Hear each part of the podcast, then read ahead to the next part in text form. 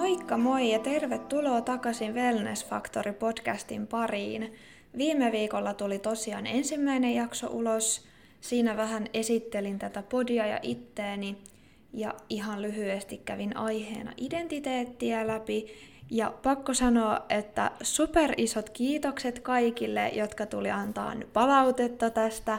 Muutenkin äh, musta tuntuu, että tämä ensimmäinen jakso sai tosi hyvän vastaanoton toivotaan, että pysytään sillä linjalla jatkossakin. Ja tosiaan, jos tämä on ensimmäinen jakso, jonka sä kuuntelet, niin moikka! Mä oon Elisa Tuomensalo ja täällä podissa mietitään vähän tällaisia mielenkiemuroita ja opitaan tutustuun itseemme vähän syvemmällä tasolla. Tällä viikolla sit aiheena onkin oman itsensä löytäminen, kun on joutunut luopuun omasta lajistaan. Mä tiedän tosi monia ihmisiä, jotka on joutunut syystä tai toisesta luopumaan lajistaan. Toki tämmöisissä tilanteissa kyse voi olla mistä vaan harrastuksesta, oli se sitten urheilua, musiikkia tai mitä vaan muuta, mutta mulla on omakohtaista kokemusta urheilulajista, joten mä puhun tämän jakson nyt niin kuin sen mukaan ja tähän alkuun, ennen kuin päästään kunnolla aiheen pariin, niin mä haluan nostaa vielä esiin, että mä en ole millään lailla terveyden tai sairaanhoidon ammattilainen, ja kaikki mitä mä puhun on mun oman kokemuksen mukaan, ja on tärkeää muistaa, että kaikki meistä on erilaisia, ja jos jotkut asiat on auttanut mua, niin ne ei välttämättä toimi sulle.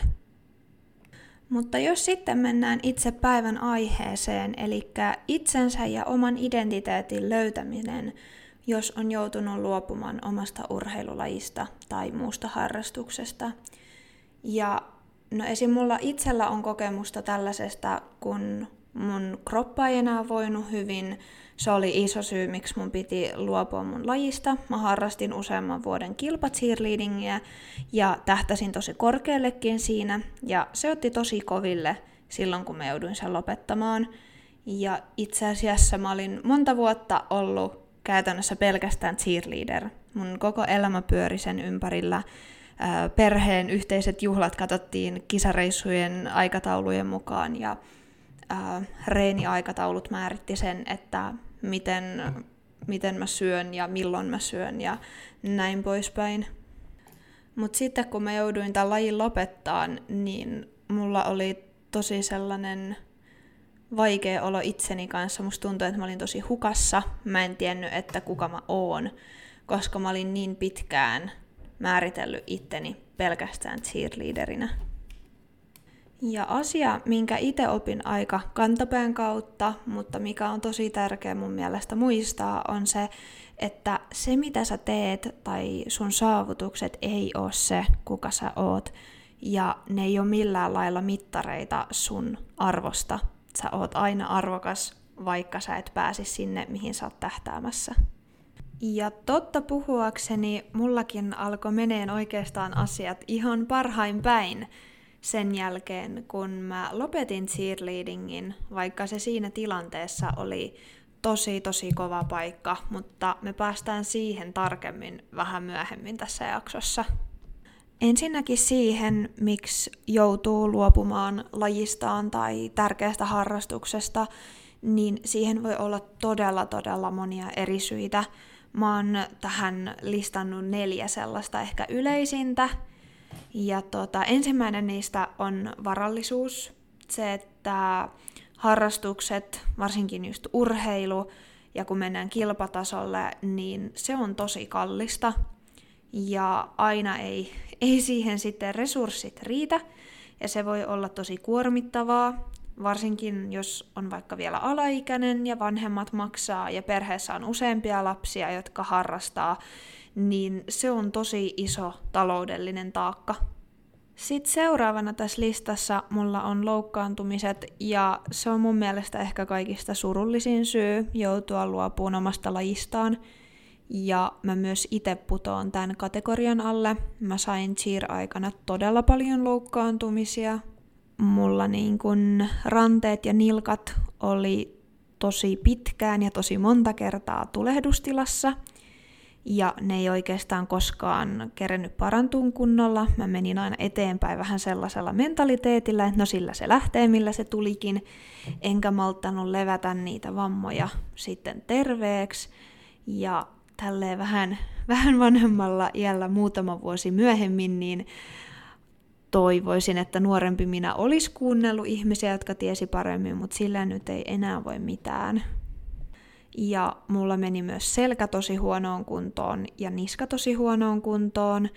Ja tota, ne nykyään on ihan hyvässä kondiksessa, mä pystyn kuntouttaa ja reenaan niitä, mutta ehkä pahin, mitä mulla cheer-aikoina tuli, mikä sitten oli myös todella suuresti osallisena mun lopettamiseen, oli useat pahat aivotärähdykset. Ja niitä tosiaan tuli useampi kappale, mä en niistä ihan hirveästi itse muista. Mutta tota, sitten alkoi oleen jo jossain kohtaa tilanne se, että lääkärit sanoivat, että ei ole varaa saada enää yhtäkään. Tässä kohtaa mun pää oli jo tosi herkkä, eli kaikki tosi pienetkin iskut saattoi saada mulla tosi huonon olon ja huimausta aikaan ynnä muuta sellaista. Ja sellaiset, jotka lajia yhtään tuntee, niin tietää, että cheerissäkin tulee aika paljon osumaa. Ja tota, varsinkin siinä, kun harjoitellaan jotain stuntteja tai muuta, niin, niin helposti jotain kopsahtaa. Mä itse olin nostajana, niin, niin tota, sitten aina välillä, välillä jotain nassuun osuu. Mutta sitten varallisuuden ja loukkaantumisten lisäksi mulla on tässä motivaation lopahtaminen – ja no, se menee itse asiassa jonkin verran yhteen ton neljännen kohdan kanssa, eli uudelleen priorisoinnin kanssa, koska varsinkin siinä kohtaa, jos on tosi pitkään harrastanut omaa lajiaan, sanotaan, että tosi nuoresta asti, niin sitten kun alkaa tulemaan sellaisia elämän murrosvaiheita, niin on tosi yleistä, että jotkut muut asiat menee sen harrastuksen edelle. Ja tämähän on tosi yleinen näky esim. vaikka yläasteikäisissä – että halutaan olla mieluummin vaikka kavereitten kanssa, kun lähtee sinne reeneihin. Mutta tässä asiassa mun mielestä on myös tosi tärkeä se, että harrastajan itsensä tulisi ymmärtää se, että onko kyse vain siitä, että ei ehkä jaksa ja että haluaa mennä kavereiden kanssa, koska kaikki muutkin menee, vai onko se sen takia, että se laji ei ole sulle enää se ykkösjuttu ja sä haluat siirtyä elämässä eteenpäin. Ja mikäli tällaista motivaation lopahtamista tulee, sen yleensä huomaa itsestään, just kun tulee sellaista, että ei oikein jaksa lähteä reeneihin ja se tuntuu kauhean raskaalta ja vaivalloiselta ja muut asiat menee edelle, niin siitä kansi aina puhua, puhua valmentajan kanssa, vanhempien kavereitten, ja siitä voi saada tosi paljonkin apua. Ja sitten myös koittaa saada muut ihmiset ymmärtämään sen, että jos se sun päätös on, että sä haluat luopua nyt siitä sun lajista, niin että se on sun päätös, koska valitettavan paljon huomaa myös sitä, että sitten semmoisilta auktoriteettitahoilta tulee painostusta lajin jatkamiseen sen takia, että siinä on vaikka päästy pitkälle tai että sitä on harrastettu pitkään. Mutta aina on tärkeää muistaa, että harrastukset on kaikki harrastaja itsensä varten. Oli sitten se syy mikä tahansa, että miksi on joutunut siitä omasta lajistaan luopumaan, niin voi olla tosi haikeita fiiliksiä tai voi kaivata sitä omaa lajia ja reenaamista, ja se on ihan täysin normaalia. Oli se lopetus sitten oma päätös tai just vaikka loukkaantuminen, mihin ei voi itse vaikuttaa. Ja tosi tärkeä asia tässä on se, että sen surullisen olon sallii itselleen ja käsittelee niitä fiiliksiä. Just miettii vaikka, että okei, että mitä mulla tulee tuossa kaikista eniten ikävä.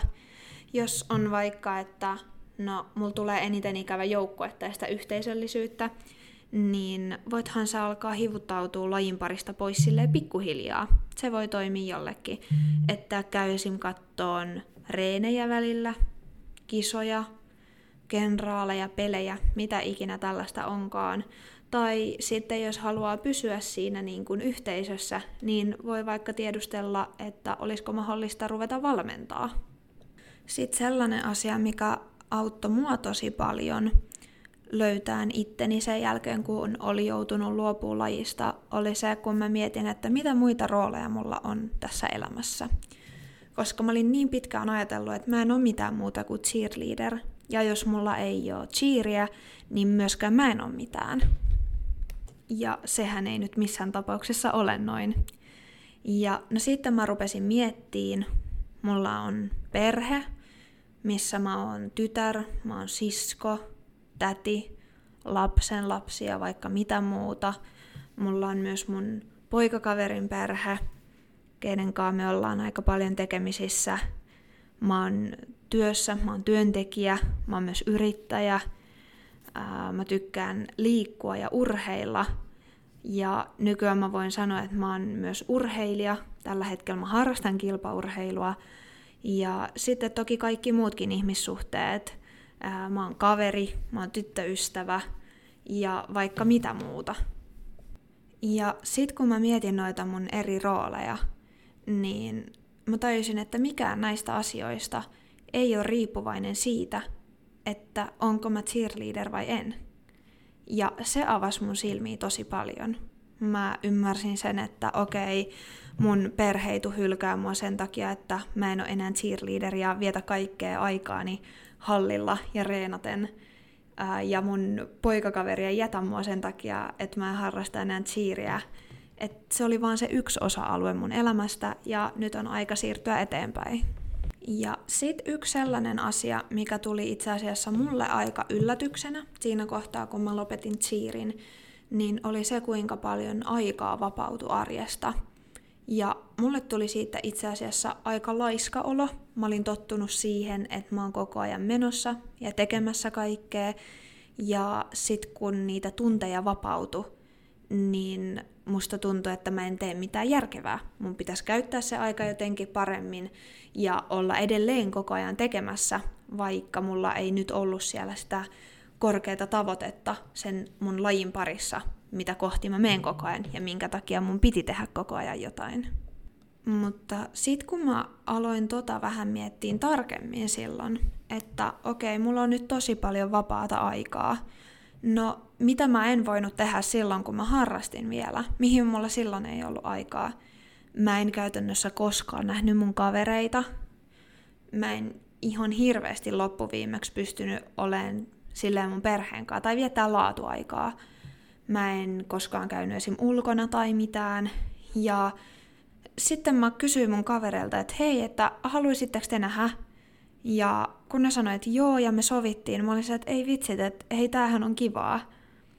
Ja mä en ollut koskaan oikeastaan tehnyt sellaista, ja mä olin suoraan sanottuna vähän ihmetellyt, että miten jotkut jaksaa vaikka käydä jossain kaupungilla muuten vaan. Mutta sitten kun siinä itse muutaman kerran kävi kavereitten kanssa ihan vaan vaikka kahvilla ja höpöttelemässä, niin huomasi, että, että se tekee tosi hyvää. Ja no sitten sen myötä mä uskalsin alkaa vähän miettiä, että no mitä muuta mä voisin tehdä. Että ehkä jotain korvaavaa siihen tilalle. Mä oon tosi semmonen, mä tykkään olla menossa ja tehdä kaikenlaista kivaa. Et toki sitä lepoakin tarvii, mutta mä tykkään olla aktiivinen ja se tulee mulle tosi luonnostaan. Niin sit mä aloin just ulkoileen aika paljon, treenaan enemmän salilla – sitten me alettiin tekemään poikakaverin kanssa kaikkea. Me käytiin jossain uusissa paikoissa vaikka syömässä. Yhteen aikaan me käytiin tosi paljon brunsseilla. Se oli tosi kiva. Ja sitten ollaan käyty just vaikka jollain uusilla luontopoluilla, missä ei olla koskaan käyty tai jotain muuta vastaavaa. Ja se oli ihan tosi kiva. Ja siinä alkoi sitten pikkuhiljaa hyväksyä sitä, että, että mä voin nauttia muistakin asioista kuin vaan siitä cheeristä. Ja mä ehkä itse koen, että sillä matkalla, kun on joutunut sitten luopuun siitä lajistaan, niin tärkeintä on olla itselleen armollinen. Kaikki käsittelee asiat eri tavalla, kaikki reagoi eri tavalla. Ja joillekin voi just toimia se, että jättäytyy silleen pikkuhiljaa pois. Mutta esimerkiksi mulla itselläni, niin, niin mun oli pakko repiä itteni kokonaan pois lajin parista. Mä, niin kun, mä en edes halunnut nähdä mitään cheeriin liittyvää pitkään aikaan. Meni ehkä, mitä mä sanoisin, melkein vuosi ennen kuin mä menin kattoon jotain vanhan joukkueen kisakenraalia. Ja sekin oli mulle tosi kova paikka, koska se ei ollut täysin mun oma päätös tai omasta halusta, että mun cheer-ura loppuu. Ja mullehan tosiaan tarjottiin paikkaa yhtä alemman tason kisajoukkueesta, mutta tota, mua ei otettu sitten enää edustusjoukkueeseen, koska mä olin loukkaantumisten takia joutunut olemaan sivussa tosi paljon edellisellä kaudella.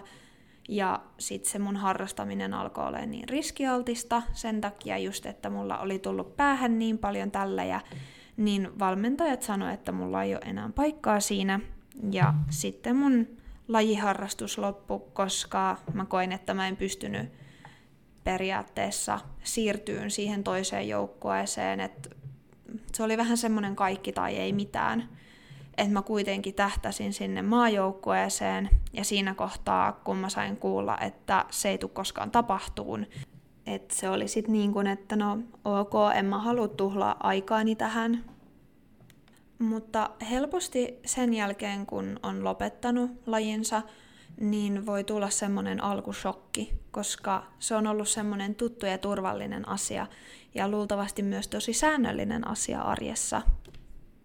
Mutta sitten kun siitä shokista alkaa pääseen yli ja oikeasti miettiin asioita, niin on tosi usein huomannut ja myös itselläni huomasin sen, että itsetunto laskee tosi tosi paljon. Ja tämä on tosi isosti myös linkitettynä siihen, että on vuosien ajan rakentanut identiteettiään vaan sen oman lajitittelin kautta.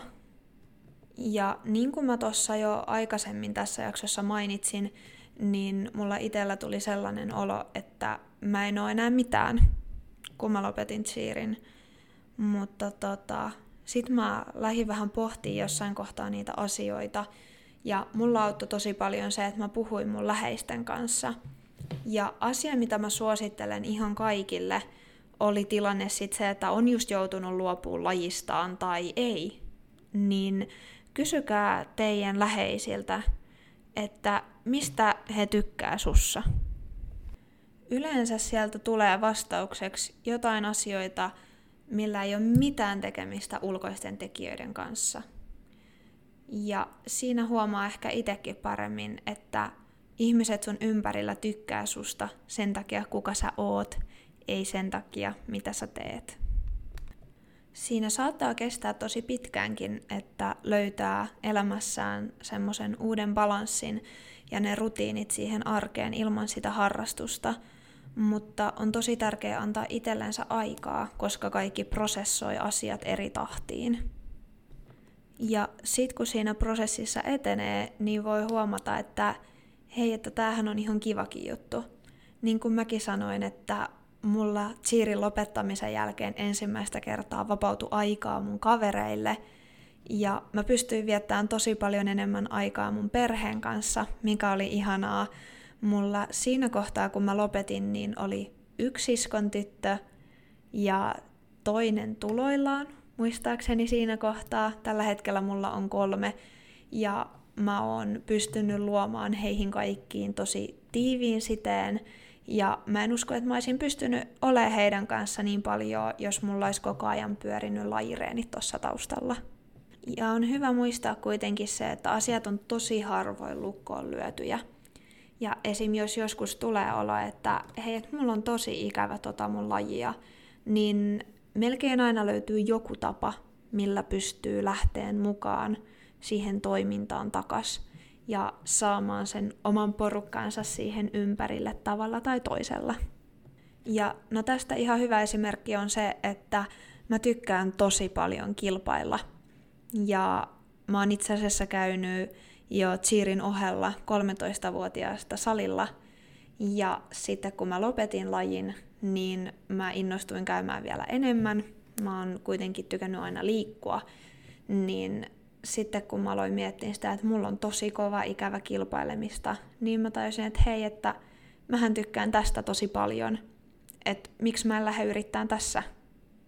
Ja nyt mä oonkin reenaamassa kohti ensimmäisiä fitnesskisoja, mikä on tosi jännittävää. Mutta ehkä tässä sellainen isoin ero niihin cheer verrattuna mussa itsessäni on se, että mä pystyn myös hyväksyyn sen, että jos mulle selviää, että tämä ei olekaan mun juttu.